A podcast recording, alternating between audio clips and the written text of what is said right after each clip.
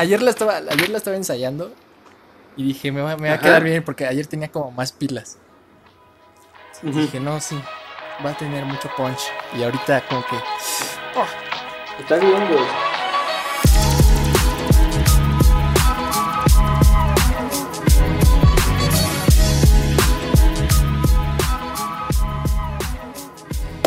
¿Qué tal amigos? ¿Cómo están? Bienvenidos a otro episodio más de este podcast.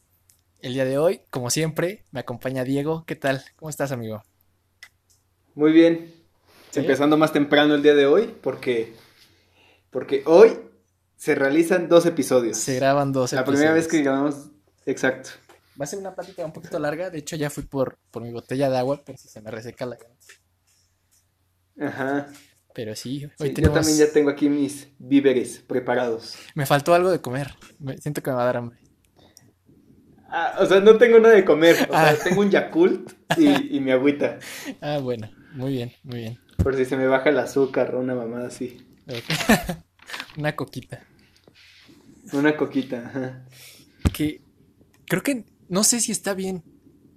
Se- ah, había escuchado que, que no era bueno que si se te bajaba eh, la presión o el azu- o- sí, la presión, creo que no era bueno este, echarte la coca. O no sé si era cuando se te bajaba o cuando se te subía. Según yo, cuando se te baja, te tomas la coca para que te suba la presión. Ya si tienes la presión alta, no sé qué tan recomendable sea que te tomes una. ¿Alguna vez te ha pasado? Así que te tienes que tomar tu Mm. coquita. No, fíjate que ah, soy un güey que normalmente está muy estable en todo, güey. Bueno, eso creo yo, porque seguramente muchas personas pueden decir, ah, pinche vato loco, güey. Pero yo, yo me considero un, va- un güey bastante estable, tanto en ese rollo de las enfermedades o como achaques, también como emocional y así. Entonces, no, nunca me ha pasado. ¿A ti? Eh, sí, un par de veces. Muy pocas, como dos veces. eh, de que sí me, me he tomado mi, mi sorbito de coca y sí me da un levantón. Eh, pero, ¿te lo tomaste cuando tuviste la presión baja? Es que no sé si se me bajó o se me subió. Según yo se me bajó. Eh, pero es de esas veces que te empiezas a, a marear, eh, te pones pálido, así como que te mareas. Ah, Y es como, "Oh, Bueno. coquita. coquita. Creo que siempre como el comer algo cuando te sientes mal es bueno. O sea, menos cuando te sientes mal del estómago. O sea, si ahí te echas unos tacos y te sientes mal del estómago, pues, güey, Bueno, olvídate, sí. la acabas de embarrar más. Pero si te sientes mal así como decaído o... Ajá, desanimado, creo que siempre el comer algo te puede ayudar a ponerte pilas, güey. Ok, sí, sí, concuerdo contigo. De hecho, Ajá, y... Ajá, dime. en la semana estaba estaba viendo un documental. Te digo que te pasé este canal en el que suben varios documentales y está bien Sí, chido sí, porque son son de temas variados.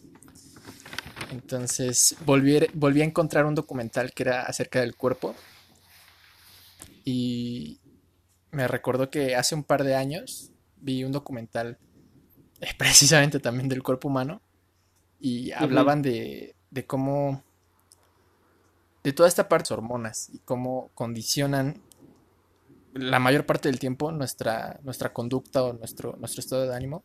Y se me hizo bien interesante. Entonces, ese tema es el que quería traer hoy, hoy a la plática. Sí. A huevo. Y es que muchas veces Muy ni bien, siquiera nos bien. damos cuenta.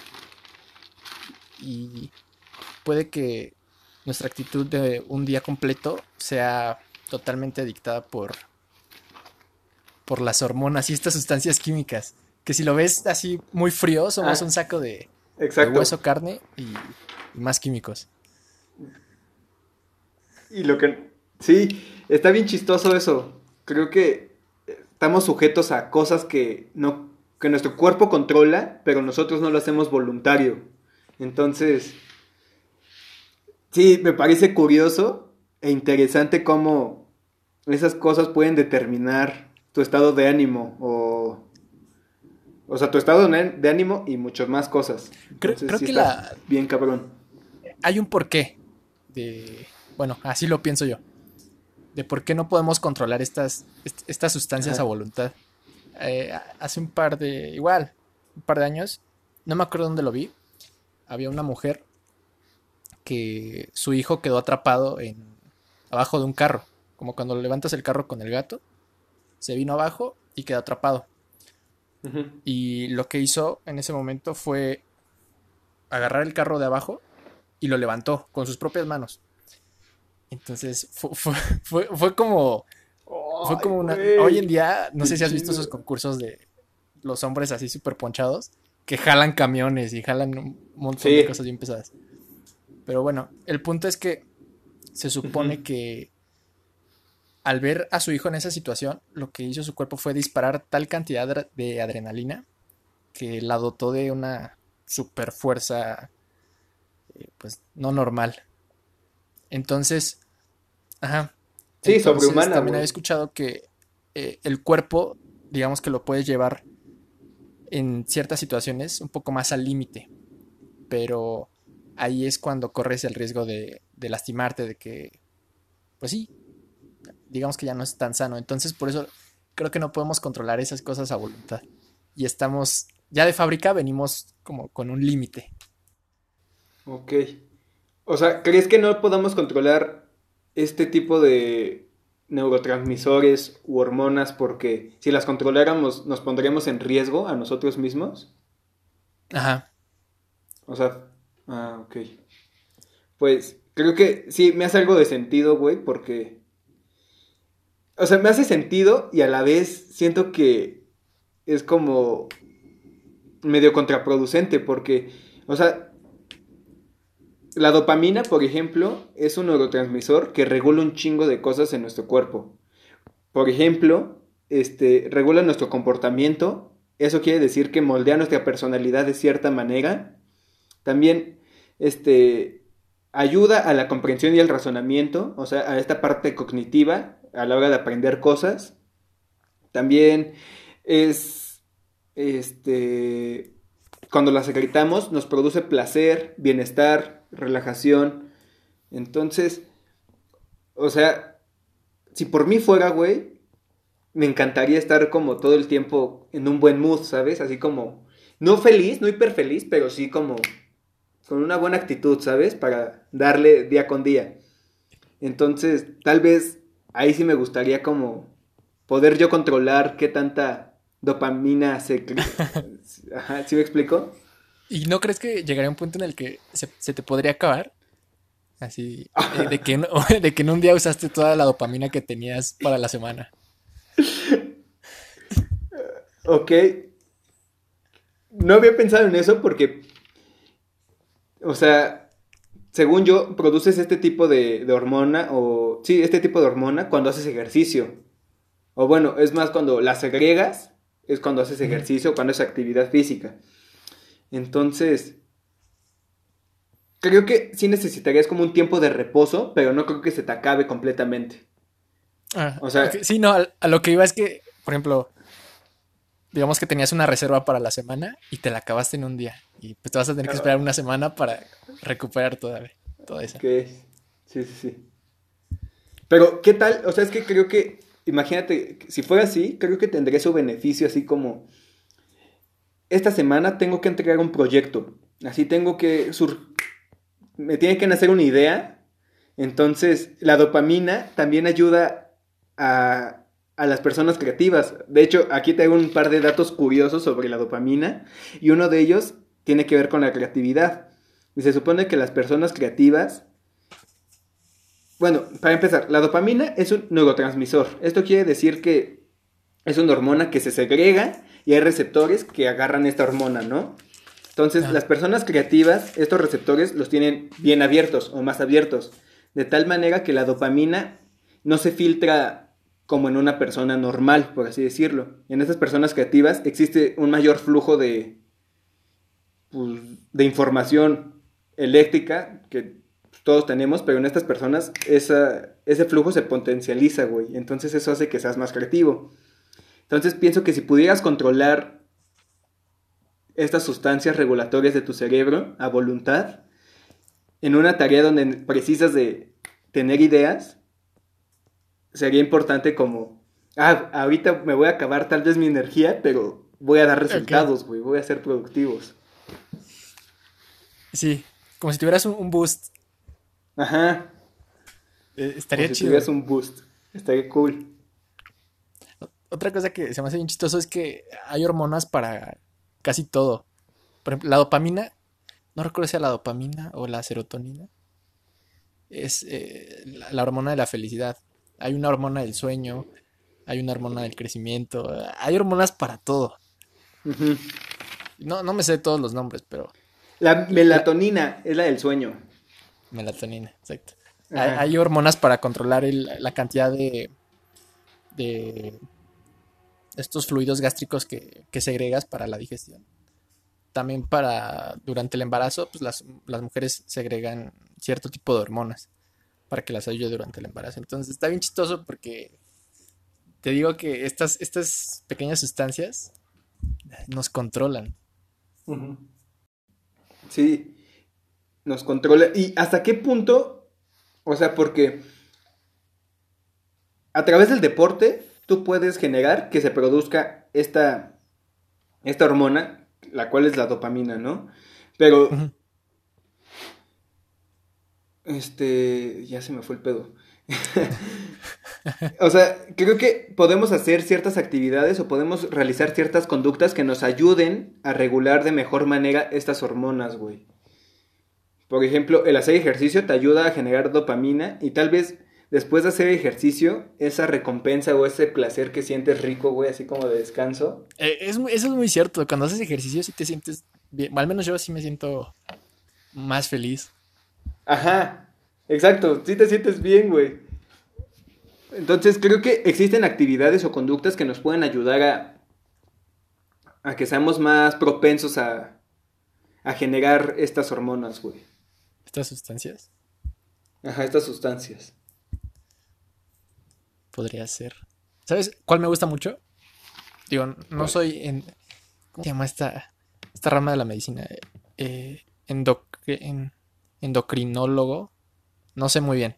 Pero eh, alguna vez, eh, igual investigando eh, de las hormonas, la que más me gustó fue la, adrenalina. Está bien chida. Ajá. o sea, todo lo que hace. Y me puse a analizar eh, las veces eh, durante el día en, la que en la que pues yo tenía estas como descargas de adrenalina. Por ejemplo, me di cuenta, esta, esta hormona se segrega eh, cuando estás en una situación de riesgo.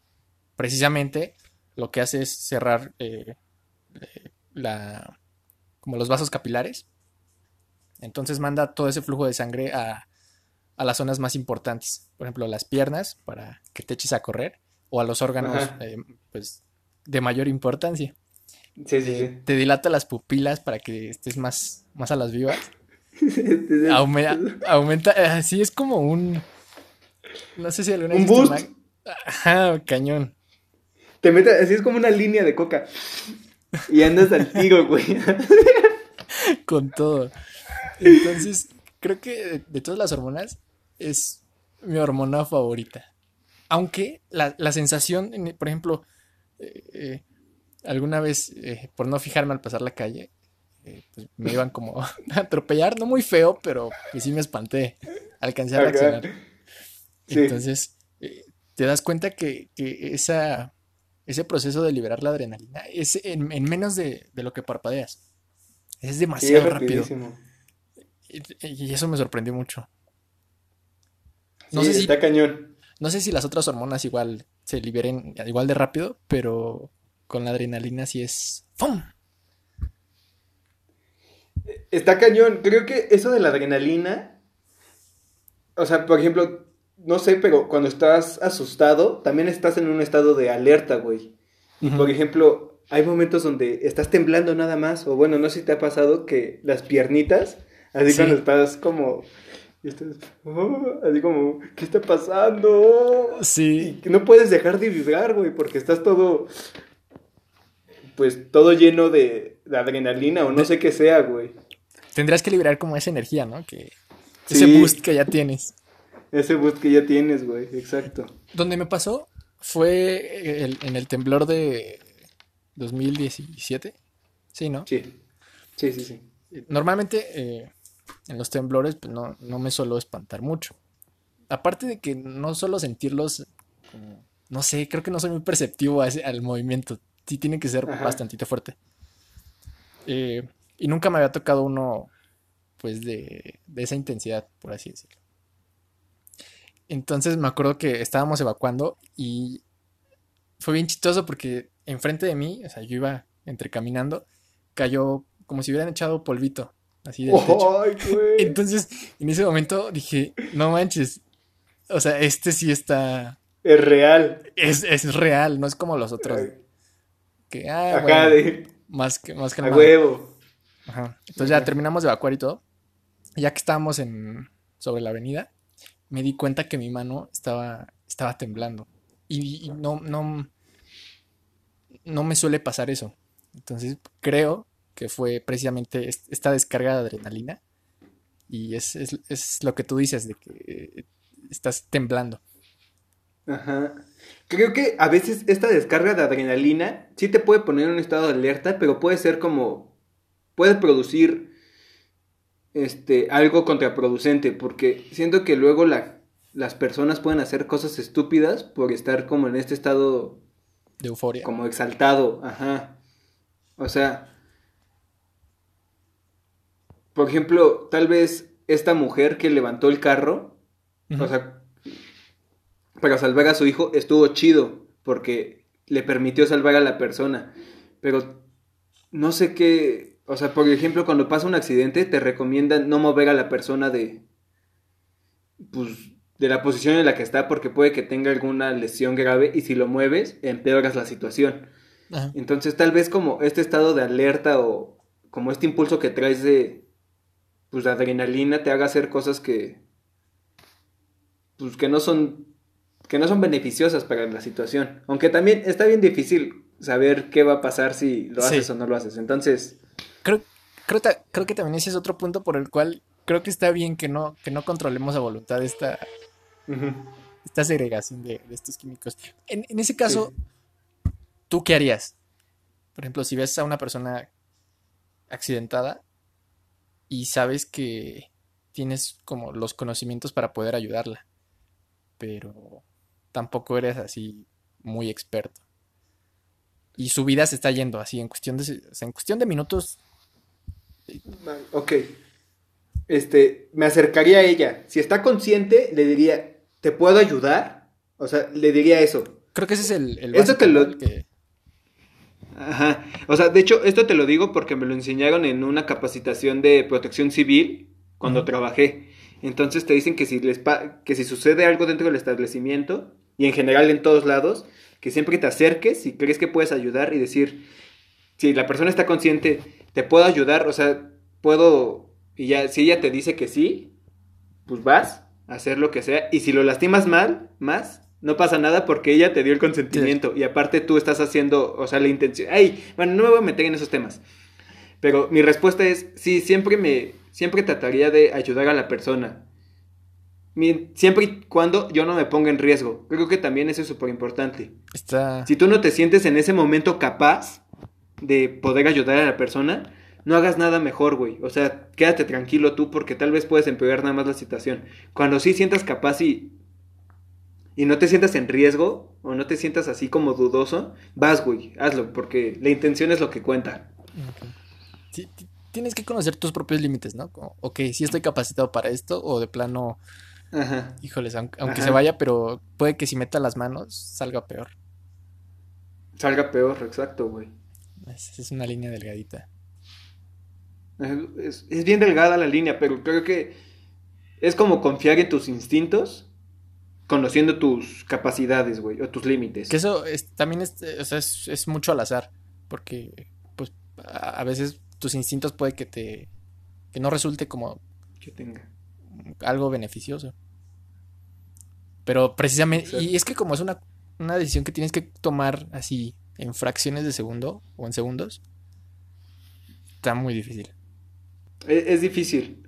Pero, y justamente creo que estas situaciones, o sea, por eso nuestro cuerpo es que genera estas hormonas, güey, que te ponen en te ponen pilas o te ponen en estado alerta porque te ayudan a o sea, es tu instinto, literal, eso es tu instinto de sálvate a ti primero, güey, y ya después metes a la mente o bueno, metes como no sabría cómo decirlo, pero como que recapacitas y puedes observar. O sea, el punto es, sí, vas con el instinto, pero detenerte a recapacitar hasta qué punto es bueno dejarte llevar por el instinto. Y vuelvo a lo mismo, lo impresionante es eh, eh, o sea, el tiempo en el que esto se...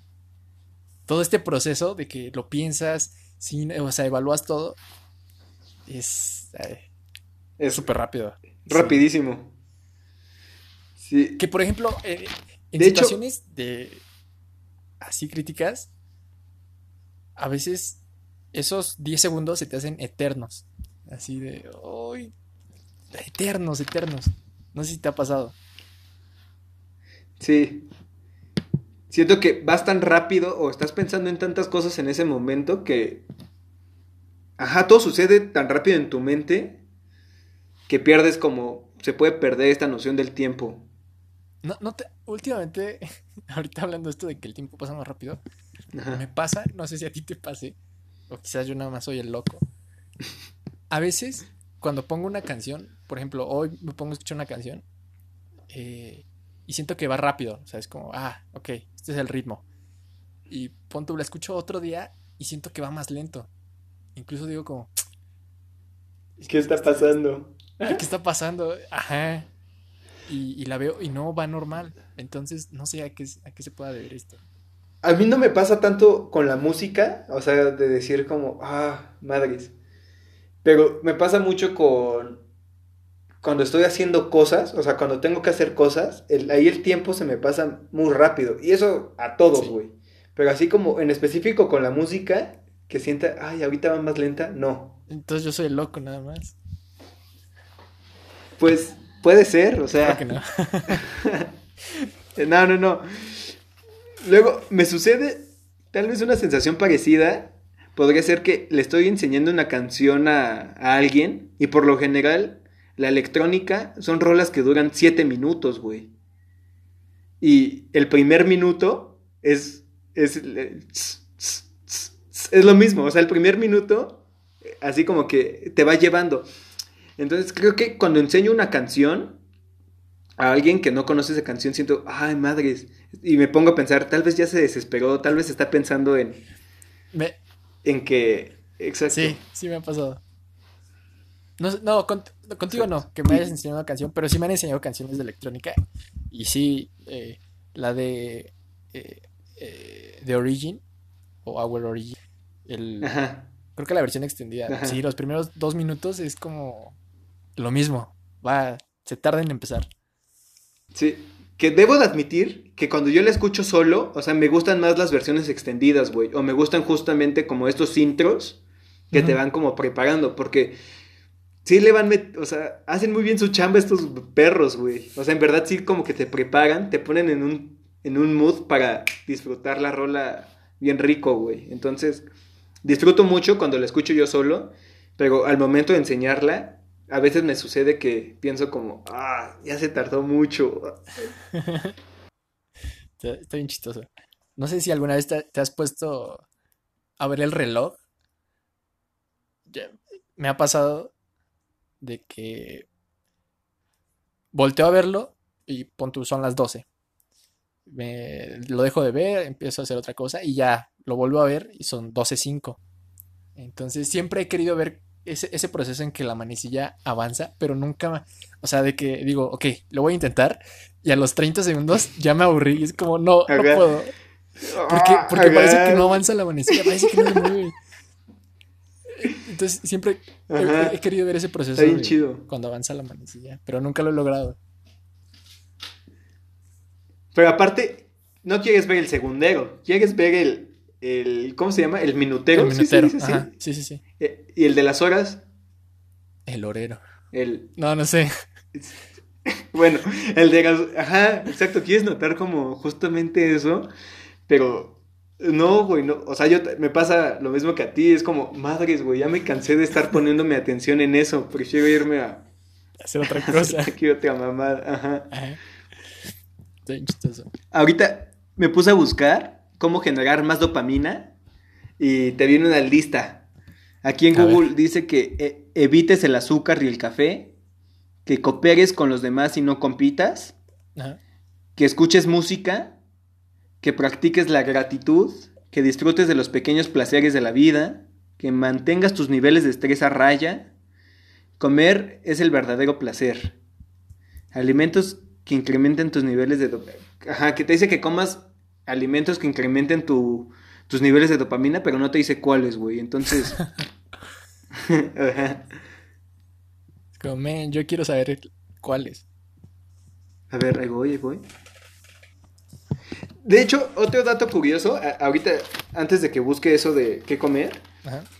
se supone que los, las personas con sobrepeso, este, tienen bloqueado, así como las personas creativas tienen más abiertos estos receptores de dopamina, las personas con sobrepeso tienden a tener estos receptores más dormidos o más bloqueados.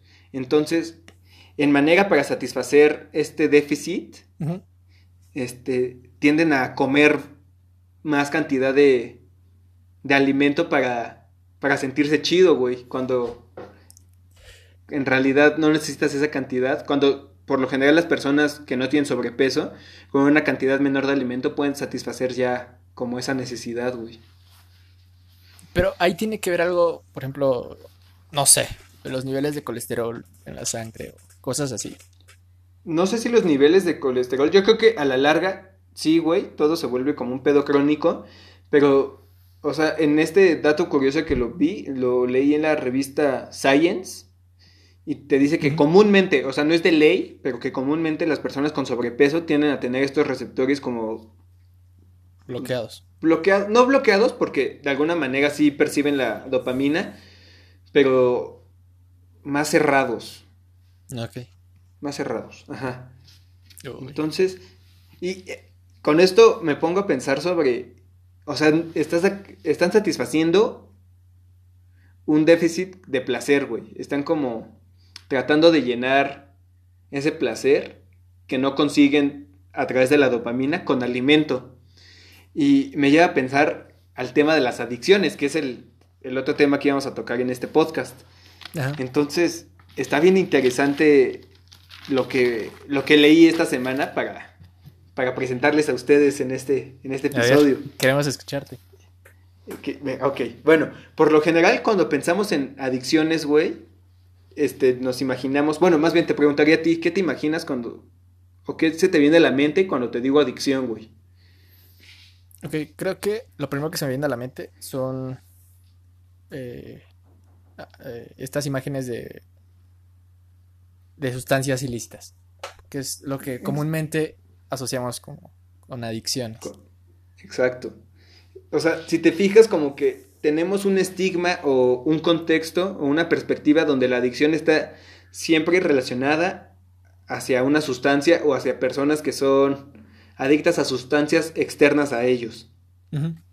Entonces, este, antes de, de decir bien qué es definición, vamos a plantear como algunas ideas de lo que puede ser, ¿no? Y, por ejemplo, si buscas en internet, por lo general es una, vas a encontrar que es una enfermedad crónica que busca como un placer momentáneo, un placer inmediato y el hecho de que hagas esta conducta o que, ajá, esta conducta va a traer consecuencias negativas a largo plazo. Entonces, eso es, una enfermedad crónica que busca el placer inmediato, pero trae consecuencias negativas a largo plazo. Ok. Entonces, este, y junto con esto viene la incapacidad de la persona de controlar, de controlarse. Y, y ya. Pero encontré un médico canadiense que dice que el origen de la adicción, bueno, más bien, este médico canadiense ha estudiado como casos de adicciones de diferente manera, porque piensa que el problema o el origen de toda adicción es un trauma. ¿Qué es un trauma? Pues es un choque de emociones muy intenso que generalmente es causado por algún suceso negativo, güey. Entonces, y este suceso negativo deja una huella en el subconsciente que es muy difícil de, de sanar, o tal vez, sí, muy difícil de sanar. Sí, como estos casos de violencia familiar, violación. Exacto, güey. Alcoholismo en la familia y todo eso. Justo, justo. Entonces, él atribuye que la causa de la mayoría de las adicciones es generada por este, por lo que acabas de decir, güey, por algún suceso traumático. Entonces, la persona, para satisfacer como, ¿cómo decir? Para poder aliviar este dolor emocional que sufre a partir de ese trauma, busca satisfacer, o bueno, más bien busca el alivio a través de sustancias o conductas que, que en un principio tiene alivio inmediato, pero después va a tener consecuencias malas, güey. Y la persona es incapaz de, de darse cuenta de que esta conducta es destructiva porque en un momento le hace sentirse bien. Eh, creo que es la parte más difícil, darte cuenta. Darte cuenta y aceptarlo, porque a veces puede que estés recibiendo todas las señales de que, oye, tienes un problema, pero mientras no lo aceptes, pues no, no existe. Yo encerraban a una rata en una jaula, no sé si, si ya lo ubicas. sí. Bueno, encerraban a una rata. Es buenísimo, sí, cuenta. En una jaula y le daban a. Tenía la posibilidad de beber dos tipos de agua. Una que tenía heroína y otra que estaba limpia. Agua normal. Entonces notaron que eh, poco a poco la rata se inclinaba a, a, beber del agua que, que, tenía heroína y cada vez pues tomaba más y más y más hasta que, hasta que se moría. Y después llegó otro, otro psicólogo, otro investigador, y notó que en el experimento había un error y era que la rata no tenía nada más que hacer. O sea, estaba encerrada en una jaula y lo único que podía hacer era beber agua. Entonces no, no tenía otra opción. Entonces lo que hizo fue construir como un, parque temático para ratitas. Y metieron a más ratas con juegos, varias actividades que hacer. Y notó ahí igual. Las ratas tenían para escoger agua con heroína o agua limpia. Y en este cambio de contexto de, de, su entorno, notaron que las ratas poco a poco se iban inclinando a beber agua pues limpia. Entonces, creo que sí tiene que ver mucho el contexto en el que te encuentres para que la adicción eh, para que precisamente esa, esa actividad se convierta en una adicción o no. Ajá. Creo que en ese experimento, donde la rata, bueno, más bien, en la jaula que ya tiene como más cosas aparte de las dos aguas, las ratas seguían consumiendo de vez en cuando el agua con droga, pero de vez en cuando porque tenían otras actividades con que distraerse. En cambio, acá, donde no tenían nada más que el agua con droga y el agua natural, todas las ratas se iban por, pues sí, por esta droga, güey, y, y se mataban. O sea, de hecho, sí, vi el experimento y menciona este cuate que las ratas acababan o tenían un, un tiempo de vida mucho más corto que... Mucho más corto, güey. Y ya está, está bien cabrón. Y ya... Está interesante. Aunque, por ejemplo, no todas las adicciones tienen que ser a sustancias... A estas sustancias externas. No, por supuesto que no. Por ejemplo, no sé, no sé qué tipo de otras adicciones hay. Bueno. Eh, no sé, a las redes sociales, por ejemplo. A las redes sociales, exacto. Bueno, y más que adicción a sustancias, vamos a llamarle como adicción a conductas. Porque la conducta es lo que nos hace, ya sea beber alcohol, fumar, cualquier cosa, güey, meterte cualquier mamada, apostar, redes sociales, mentir. Apostar, sí, es cierto. Exacto. Y creo, o bueno, más bien, lo que leí de este, de este doctor, Gabor Mate, este, menciona que las adicciones satisfacen, güey, un tipo de necesidad que de otra manera, las, que de otra manera las personas no pueden, no pueden encontrar, güey. Entonces, por lo general, como estas necesidades son estados de, de dolor emocional, o bueno, más bien, estos estas necesidades son causados por estados de dolor emocional como puede ser el estrés, güey, este, la ansiedad, la insuficiencia, ese como sentimiento de insuficiencia, no sé si te ha pasado a veces. Ajá. Y para solucionar como justamente estos sentimientos, güey, buscamos apostar o buscamos hacer conductas que nos hagan sentir bien, güey, para dejar de sentir como el dolor. Entonces sí está bien curioso cómo cada persona puede satisfacer esa necesidad de alivio a través de cualquier mamada, güey. Es, esa que mencionabas de adicción a apostar.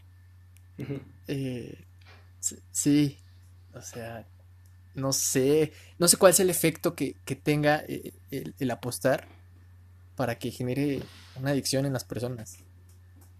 O sea, por ejemplo, las pocas veces que hemos jugado ahí cartas, creo que solo una vez apostamos dinero. Ajá. Este, pero eran de que dos pesos. Pero sí. sí, sientes como ese impulso de, órale, va, le meto otro peso. y vas perdiendo, es como, bueno, va, otro. Sí. Pero, o sea, creo que era más por, por el momento, por el ambiente que había, que porque hubiera una adicción. Pero no sé hasta qué punto es cuando ya, ya se empieza a volver una adicción para las, pues, para las personas. Creo que se vuelve una adicción cuando se, cuando trae consecuencias negativas. O sea, siento que mientras no te haga consecuencias negativas tus actos, no pasa nada, ¿estás de acuerdo?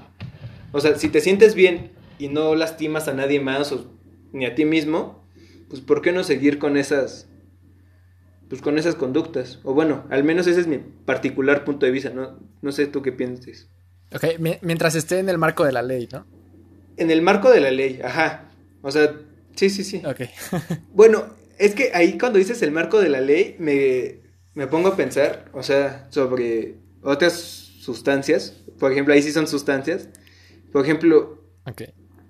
siento que si fumas alguna vez marihuana, no te pasa nada. O sea, realmente, porque fumes una vez marihuana, no te va a traer consecuencias negativas a largo plazo. Bueno, obviamente influyen un buen de factores ahí, porque hay personas, o sea, ninguna droga le pega igual a, a todas las personas. O sea, para cada persona es diferente cómo experimente su, pues esto. Entonces, pero siento que por lo general, el que bebas una vez marihuana o el que te metas alguna vez un chocho o una tacha, no pasa nada porque no te hay consecuencias negativas a largo plazo y no te está causando ni mayor daño, güey.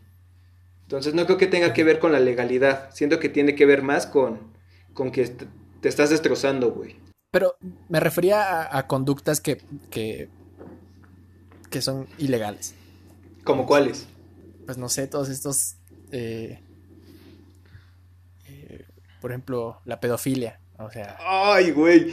Es que creo que ahí ya no, por ejemplo, así tocando el tema muy rápido, no sé si sea una adicción o, un trastorno, un, síndrome, no, no sé qué, qué esté pasando en la cabeza de estas personas para, para que se inclinen a eso. Pero creo, creo, creo que lo que hace que seas adicto a algo es esta es este sentimiento, es este sentimiento de, de satisfacción. Este, este momento en el que te sientes bien, eufórico, creo que ese es a lo que te haces adicto. No en sí a las, por ejemplo, por ejemplo la heroína, lo que, o bueno, estas drogas te, provocan es, precisamente ese estado, esa sensación. Entonces creo que eres adicto a la sensación y la, sustancia es el medio por el cual llegas a, a ese estado, a esa sensación. Exacto. o sea, justamente eres adicto como al sentirte bien y cómo consigues sentirte bien, o bueno, más bien, cuáles son los medios más rápidos para sentirte bien pues tal vez sean las sustancias o el apostar o cualquier otro tipo de adicción. Y lo malo es que poco a poco, por ejemplo, con estas drogas, vas generando cierta resistencia, entonces cada vez vas necesitando más y más y más y ahí es cuando... sí, se vuelve... Te puede dar una sobredosis. Se vuelve súper peligroso, güey. Y no solo en el hecho de que cada vez necesites más, sino que aparte de que te chingas a ti, o sea, involucras a un buen de, de cosas exteriores a ti. O sea, tu familia, por ejemplo, también creo que te la ah, puedes llevar, güey. Sí, creo que, creo que es lo peor. cuando terceras personas se ven afectadas. Porque pues ya, uno como quiera, pues tú eres responsable de lo que haces. Exacto. Pero cuando te llevas a otros de por medio, ahí está. Ok. Este doctor plantea una pregunta bien interesante y yo te la voy a hacer a ti. ¿Dirías que la persona que es adicta está eligiendo ser adicta? ¿Está qué? Eligiendo. ¿Elige ser adicta?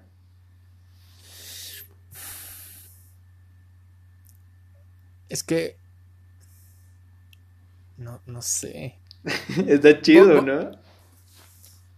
Ok, creo que, creo que hay una parte que es dependiente del carácter.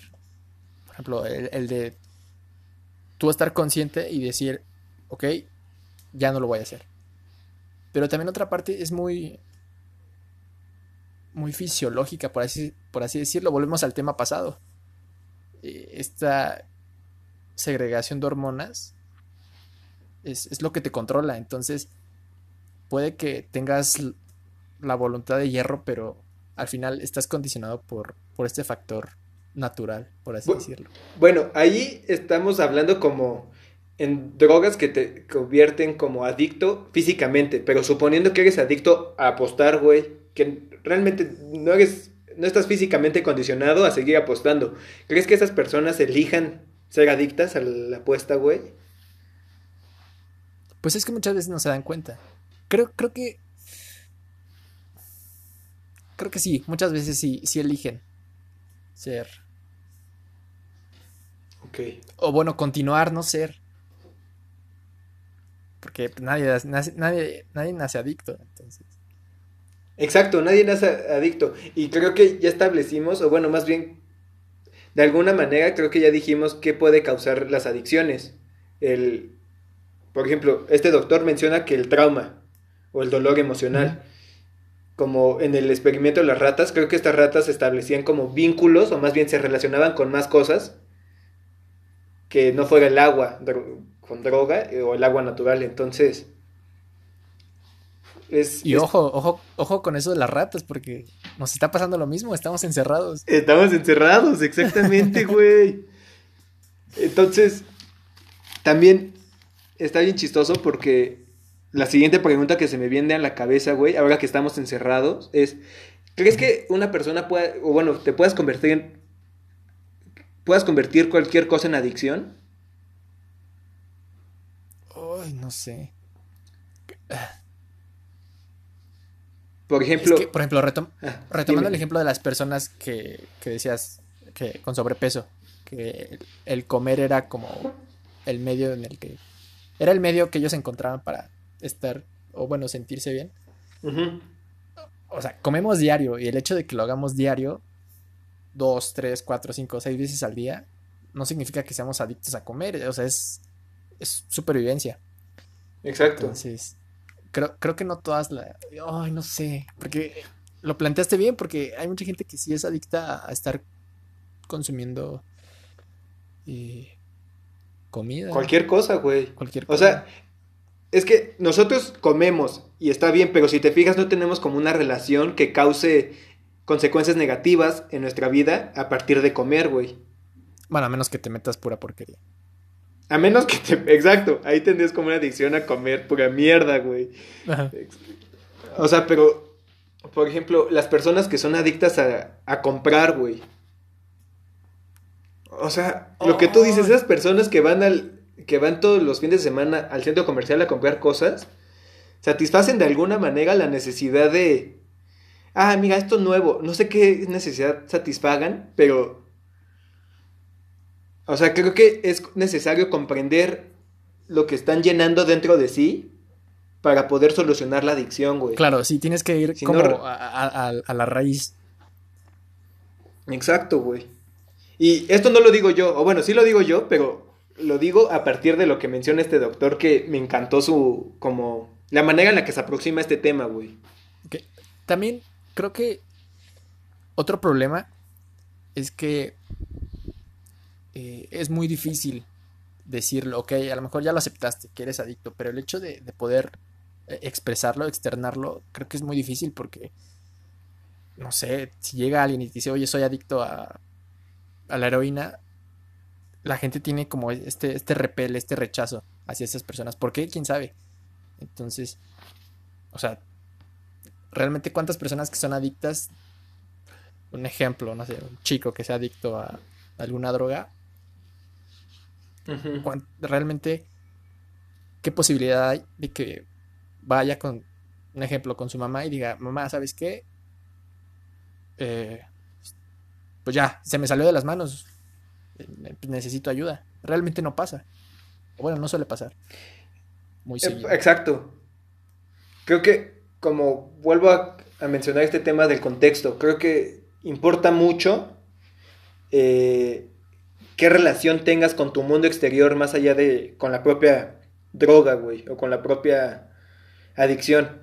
O sea, creo que el generar vínculos con cosas que te hagan satisfacer esas necesidades de sentirte chido, o sea, generar vínculos con personas o con actividades que te hagan sentir bien, mientras no generen consecuencias negativas, es lo necesario, güey, el generar una relación sana.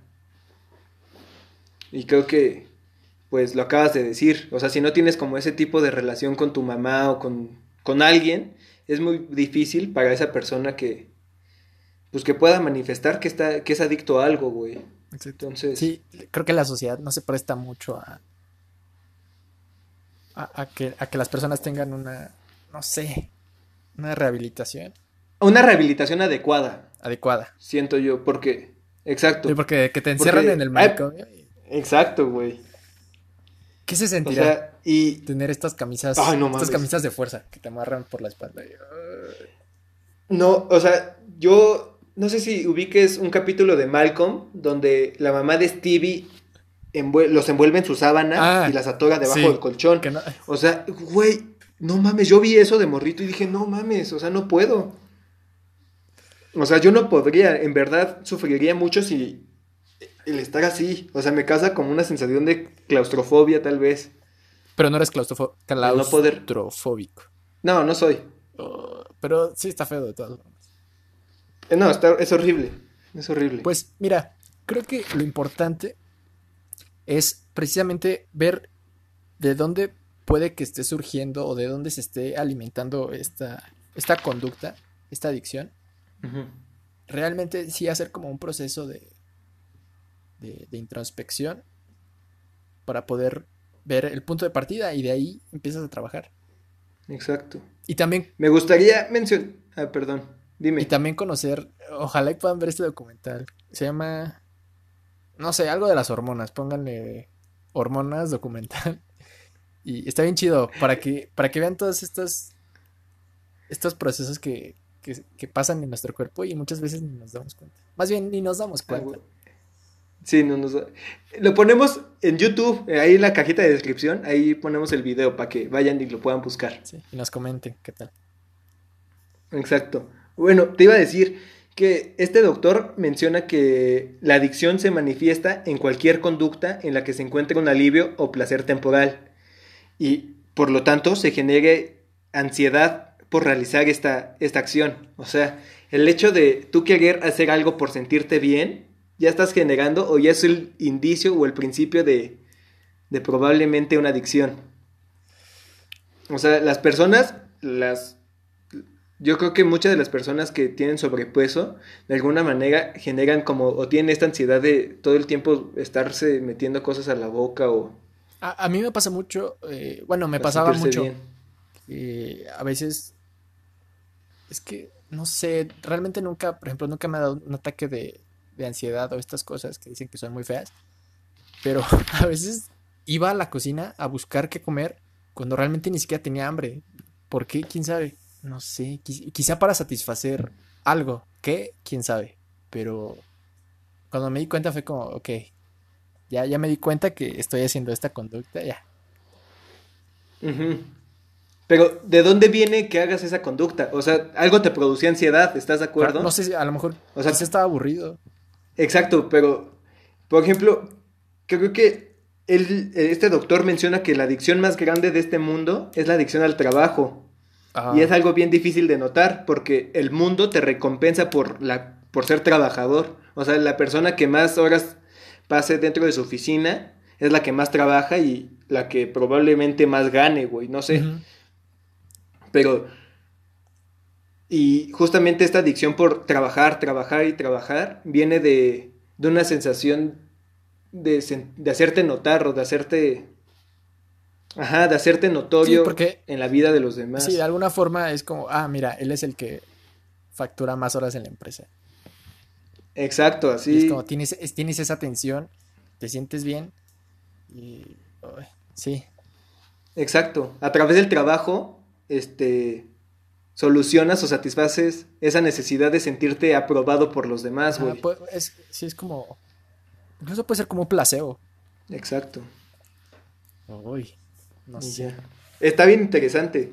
Y para cerrar, o bueno, para concluir como con este tema de adicciones, me gustaría leer este, una definición, o más bien como una frase de. Échale, échale. Yo, de Johan, Johan Hari, que es un escritor, y dice que la adicción se trata de necesidades humanas, sobre todo la de vincularse y conectarse con algo. Es decir, si una persona es feliz con su entorno, establecerá una conexión fácilmente. Si alguien no le satisface su vida, tratará de buscar algo que le dé una especie de alivio. Justamente lo que mencionas de las ratas, o sea, la rata no podía generar un vínculo con nada, porque no tenía nada más que el agua y el agua con droga. Y ya una vez que tuvo este vínculo con los jueguitos o con más ratas, si te fijas, no se volvió adicta. Exacto. Entonces, está bien chido eso. O sea, creo que lo importante es generar vínculos y crear un contexto donde las personas se puedan sentir o bueno, más bien solucionen estas necesidades de manera asertiva o de buena manera para que no recaigan en ese tipo de conductas destructivas. Muy bien, me gusta. Sí, o sea, creo que eh, eh, abarca todo lo que, lo que estuvimos hablando en esta media hora. Bueno, esta hora. En esta media hora. Ajá. Que por cierto, hablando, hablando de ratas. Bueno, no. Sí. Ah, no, no nos puedes dejar con esa duda, Axel. Es que, o sea, es que iba a mandar saludos a, alguien que no le gustan las ratas. Ah, ah, no mames. Saludos, ¿Tú sabes, quién, eres? Muy bien. Ah, bueno. Las ratas. ¿Te dan miedo las ratas? Eh, no, me dan, me dan más. Es que no me dan miedo. Me dan mucho asco las cucarachas. Es. Las cucarachas. Pero las ratas pues no, o sea, si se mete una aldepa, probablemente sí me... ¿Sabes qué me da? ¿Sabes qué me asusta? Que, que portan un montón de enfermedades y entonces tengo miedo de que me muerda y ya valí. Pero, por ejemplo, hay, hay ratas de que la gente tiene como mascotas que tienen vacunas súper limpias y todo. Y se ven bien chidas. No sé si has visto las ratas calvas. Pero sí. La rata calva. Pero sí son ratas ratas o son como roedores. No, sí son ratas. Ah, hace, hace un par de semanas vi eh, una compañera que tenía en la escuela que subió una historia y era una rata. No mames. Creo que no, no siento como, como, mucho afecto por los roedores, pero no es como que me den miedo. Las cucarachas no me dan miedo, pero me dan mucho asco. No sé, no sé dónde es, dónde hayan estado. Pues sí, sí, es, sí son cochinonas. Vi un video, güey, de una gaviota que está así como en pleno centro de Los Ángeles. Y se come una rata. Y se come una rata, güey. ¿Ah, sí lo viste? Sí. Güey, qué pedo. Pero aparte el tamaño de la rata, o sea, neta es como, o sea, mi cara. Estaba, como algo así la rata. Enorme. Y la gaviota se la come viva, güey. Y despega, o sea, después de eso vuela. Es como. O sea, creo que la, rata pesaba. Está cañón. Que la gaviota. Sí, la rata pesa un chingo. Uy, sí, sí, sí lo vi y, sí, sí quedé como, wow. Esa gaviota tenía hambre. Porque yo pensé que nada más comían como plantitas. Ya para que te comas una rata viva, te ves que mucho hambre. Sí, sí está más cabrón. Mucha hambre. Esa, esa gaviota tiene una adicción. o sea, güey. Sí, ¿qué onda con esa gaviota? cabrón. Muy bien, amigo. ¿Algo con lo que quieras cerrar? Eh, nada, pues ojalá y, puedan ver eh, este, este documental que si lo buscan así, hormonas documental, les va a salir. El que dure más tiempo, seguramente es ese. Este, está bien chido. e, esa parte de, Ok. de la medicina de entender estas sustancias y cómo condicionan nuestra, nuestra conducta se me hace muy interesante y pues nada, ojalá tengan chance de verlo. A huevo. ¿Tú? Este, yo voy a decir que, ya para terminar, que lo opuesto a la adicción no es la sobriedad, es la conexión. Johan Hari, Ah, escritor. muy bien, ¿eh? Soy fan de ese güey, soy fan de ese güey. Ok, Ya, Igual Sí, les sí, vamos a sí. dejar el nombre para que lo busquen si les interesa. exacto, sí, sí. Tiene una TED Talk. De, de hecho, de ahí Ah, me bien. documenté. Sí, eso Está, está bien está chido buenísimo. porque hay, hay charlas de todo. Exacto, literal de- todo. literal de todo, güey. La, la que me mandaste de, de este tipo Pues que, muy bien, amiguitos. que al final no decía Ah. nada. Ah, es buenísima, güey. Sí. Igual se las dejamos. Véanla. Se las dejamos en, lo- en Véanla la descripción. Pues bueno, Va. gracias por haber escuchado un episodio más. Ya saben que nos pueden encontrar en Instagram, en YouTube y en Spotify. Y nada, nos vemos en el siguiente episodio. La próxima semana. Bye. Bye.